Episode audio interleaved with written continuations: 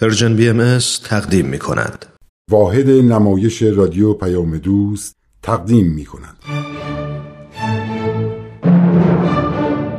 شعله مروری بر زندگی بعضی از مؤمنین اولیه آیین بهایی فصل سوم سرگذشت لولی آلبی ماتیوس یکی از بهایان اولیه آمریکا برگرفته از کتاب هر بحری لولو ندارد نوشته همین خانم. این برنامه قسمت دهم از فصل سوم.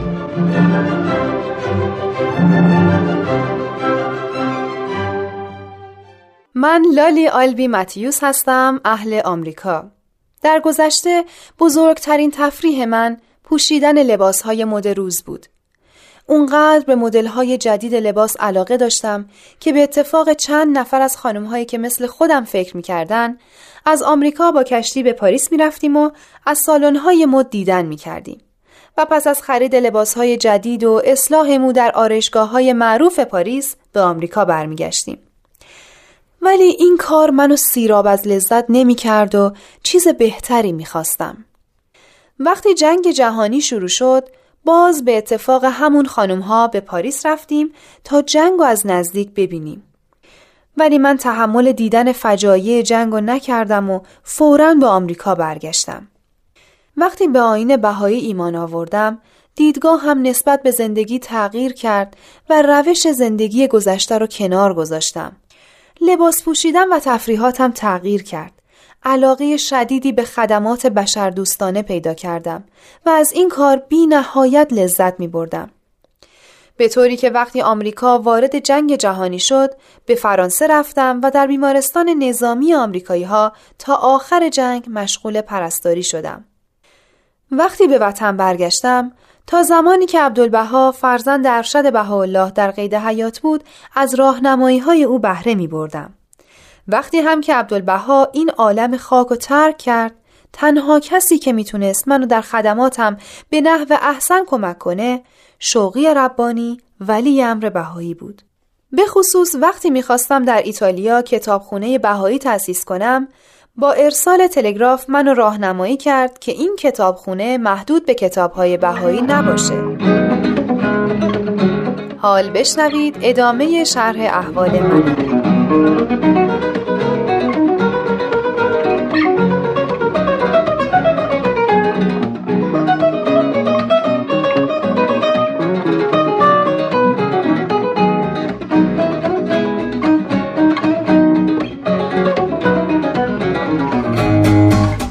عزیزم امروز صبح یک نامه از ایتالیا از مسئول کتابخونه رسیده بود. خب. استقبال مردم اروپا از این کتابخونه شگفت انگیزه حتی از آفریقای جنوبی هم تقاضای کتاب شده. این خیلی عالیه. امیدوارم بتونیم این کتابخونه رو گسترشش بدیم. یه نامه دیگه هم رسیده. مربوط به کتابخونه؟ نه از هاوایی. هاوایی. بهایی هونولولو منو واسه ایام کریسمس دعوت کردن که در یک جلسه براشون سخنرانی کنم. نمی‌دونستم تو هوایی بهاییم هست. اتفاقا جمعیتشون هم کم نیست. تو هم میای؟ چرا که نه.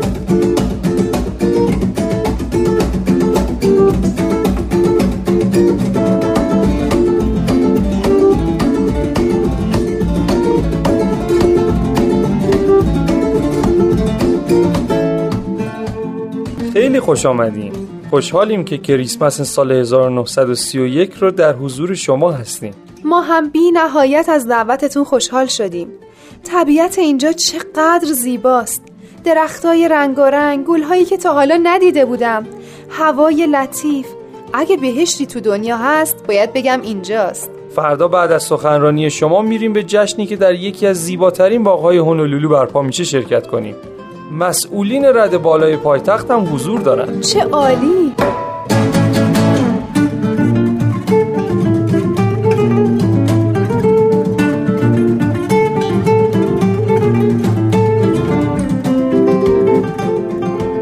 چه جشن خوبی واسه کریسمس برپا کردن. لباسای مردم با رنگهای متنوع چه جلوهی به این باغ زیبا داده. عزیزم. اگه عبدالبها الان قدم به این سرزمین میذاش چی کار می‌کرد؟ منظور؟ منظورم اینه که وقتش رو به استفاده از مناظر زیبا و استراحت زیر نور آفتاب میگذروند طبیعیه که نه عبدالبها در سن بالا مسیرهای سخت و طولانی را گذروند و به اروپا و آمریکا و کانادا سفر کرد تا آین بهایی را به مردم این سرزمین ها بشناسونه اگه عبدالبها الان اینجا بود دنبال فقرا و مریضای بدون کمک میگشت تا خدمتی بهشون بکنه. می‌دونی عزیزم سال هاست که به این نوع میهمانی ها نرفتم. حوصلم سر رفته. ضمنا بی احترامی هم هست که زود مجلس رو ترک کنیم. فکر کنم یک ساعت دیگه تموم بشه. یه چیزی به خاطرم رسید. چی؟ فکر می‌کنم اون مرد فرماندار هونولولو باشه. درسته منم از صحبتهای بقیه فهمیدم. دو تا صندلی کنارش خالیه. بریم پیشش. چرا؟ بریم تا جا رو نگرفتن. بعدا متوجه میشی اجازه هست جناب فرماندار؟ چرا که نه بنشینید خانم آقای آمریکایی. به سرزمین ما خوش آمدین. خوب تشخیص دادید که ما آمریکایی هستیم. لحجه شما معرف شماست. یه سوال ازتون دارم. بفرمایید اینجا سرزمین نعمت هاست فکر نمی کنم کسی گرسنه و درمانده باشه درسته؟ چطور؟ خواستم ببینم اگر هست یه کمکی بهش بکنیم اگه قصد خدمت انسان دوستانه ای دارید چه خوبه که یک درخت کریسمس برای بچه های جزامی تهیه کنید بچه های جزامی؟ بله درست شنیدید رفتن پیش اونا و تماس باهاشون خطری نداره؟ عزیزم حاضری بری اونجا؟ اه. دارم فکر می‌کنم این بچه ها مبتلا به جزام نیستن. از مادر جزامی به دنیا آمدن و بلافاصله از هم جدا شدن و تحت مراقبت های پزشکی قرار گرفتن. الانم تحت سرپرستی مؤسسات خیریه هستن و مثل سایر افراد سالم نگهداری میشن. برای اینکه مردم ترسی از این بچه ها نداشته باشند اجبارا دور از مردم نگهداری میشن. در واقع ارتباط این بچه ها با دنیای خارج به کلی قطعه. اصلا شاید ندونن اسباب بازی چیه. اگه می‌خواهید کاری بکنید براشون اسباب بازی تهیه کنید. من که موافقم. تو چطور؟ عالیه. بعد از این مهمانی وقتی به هتل رفتیم بلافاصله کارمون رو شروع می‌کنیم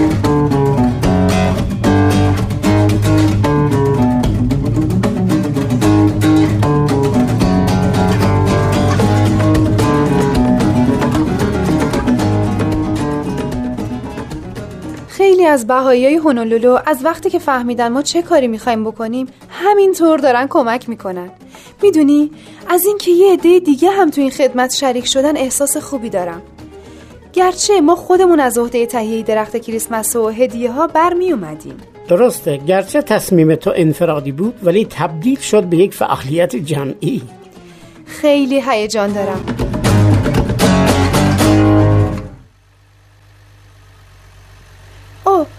اون وانتی که درخت کریسمس و اسباب بازی ها رو قرار بود بیاره رسید. وای ببین چقدر درخت قشنگه. لطفا ماشین راهنمایی کنیم. وای خدای بزرگ چه بچه هایی ببین همشون یک دست لباسای سربازای دریا نوردی پوشیدن. با اینکه از دیدن ما خوشحالن ولی شاد نیستن. سلام بچه ها برین اونجا ببینین بابا نوئل براتون چه اسباب بازی های آورده. برین دیگه چرا به من نگاه می‌کنین؟ این تفلک ها اصلا معنی بابا نوئل و اسباب بازی رو نمی‌دونن. اینجا فقط بهشون غذا میدن و لباس ممکنه این بچه ها رو ببریم پیش بابا نوئل؟ آه چقدر غمانگیز. چقدر غمانگیز. بچه های بیگناه. چقدر خوب شد که آمدیم هوایی. چقدر خوب شد که فرماندار رو دیدیم.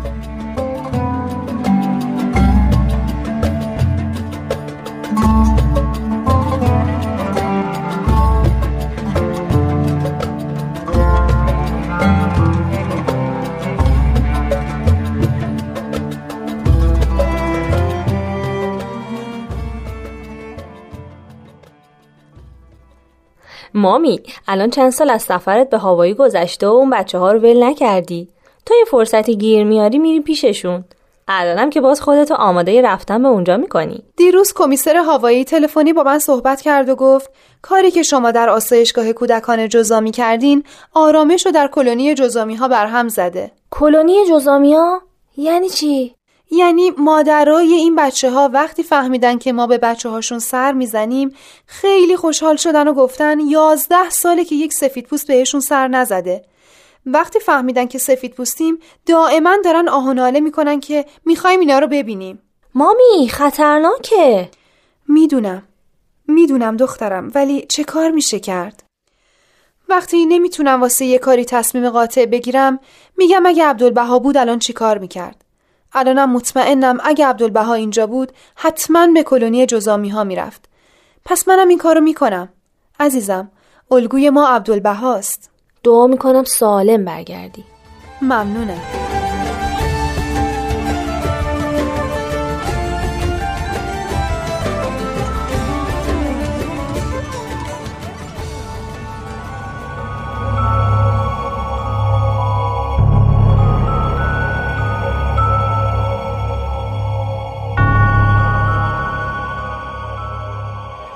چه سکوت غمانگیزی.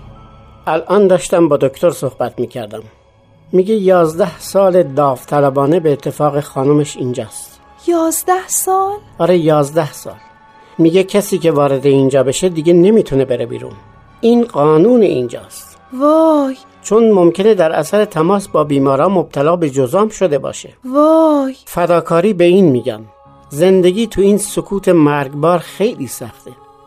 باید از این طور آدما درس زندگی گرفت. مثل اینکه دکتر داره میاد. ببین حواست باشه. دکتر گفت اینجا چند گروه مریض داریم. یه عده هنوز بستری نشدن و می‌تونن کاراشون انجام بدن و حتی به یک شغلی مشغول بشن. یه عده دیگه که باید به بیمارستان منتقل بشن. اونها دیگه نمی‌تونن وارد محیط باز بشن. وای. که البته دو تا بیمارستان دارن. یکی برای آقایون یکی هم برای خانمها. گروه دیگه که خیلی اوضاعشون خرابه نابینا هستن. میگه تمام تلاشمون رو می‌کنیم که این بیچاره ها زندگی راحتی داشته باشن. اون چیزای درناکی واسه من گفت. بیا بعضیاشو برات بگم. مثلا اون جوونو که داره جلوی مغازه رو جارو می‌کنه می‌بینی؟ میگه اون دانشجو بود که فهمیدن مبتلا به جزامه. وای جوون دانشجو. اول خیلی ناراحت بود که به اینجا آمده. ولی الان دیگه پذیرفته و عادت کرده. اینجا یک مغازه دایر کرده و مواقع بیکاری کتاب می‌خونه و خودشو مشغول می‌کنه. عزیزم باید ببینیم به چه کتاب های علاقه منده تا براش بفرستیم. آره حتما. یواش یواش دیگه دکتر میاد. بریم اونجا زیر درخت منتظرش باشیم.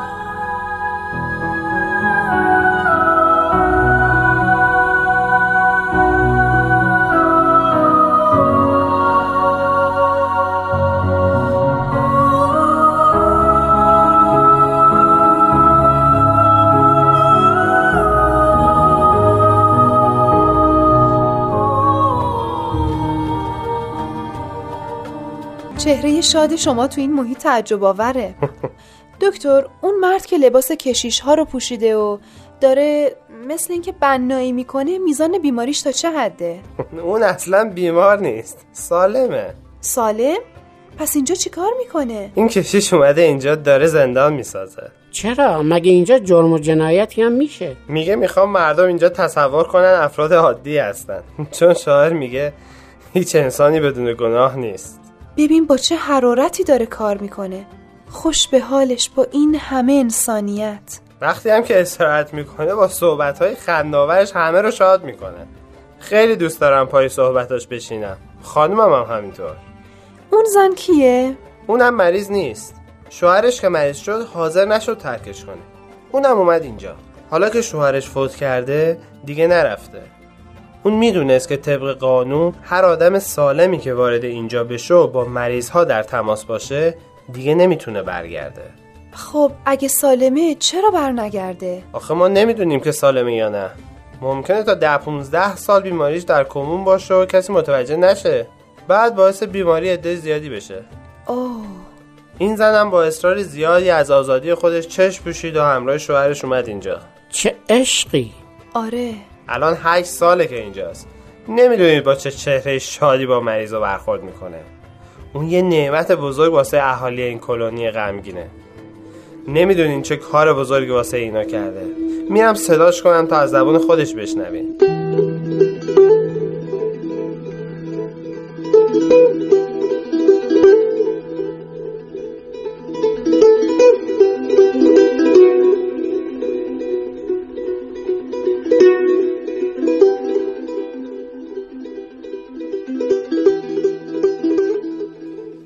بعد از مرگ شوهرم زندگی خیلی برام سخت شد. خانوادم دوستای صمیمیم هیچ کدوم کنارم نبودن که منو تسلی بدن. از اینجا هم نمی‌تونستم برم بیرون. محکوم به زندگی در همینجا بودم. خیلی افسرده شده بودم. بالاخره یک شب مشغول دعا به درگاه خدا شدم و ازش کمک خواستم. صبح این به ذهنم رسید که یک سینما دایر کنم. چه فکر جالبی کردین.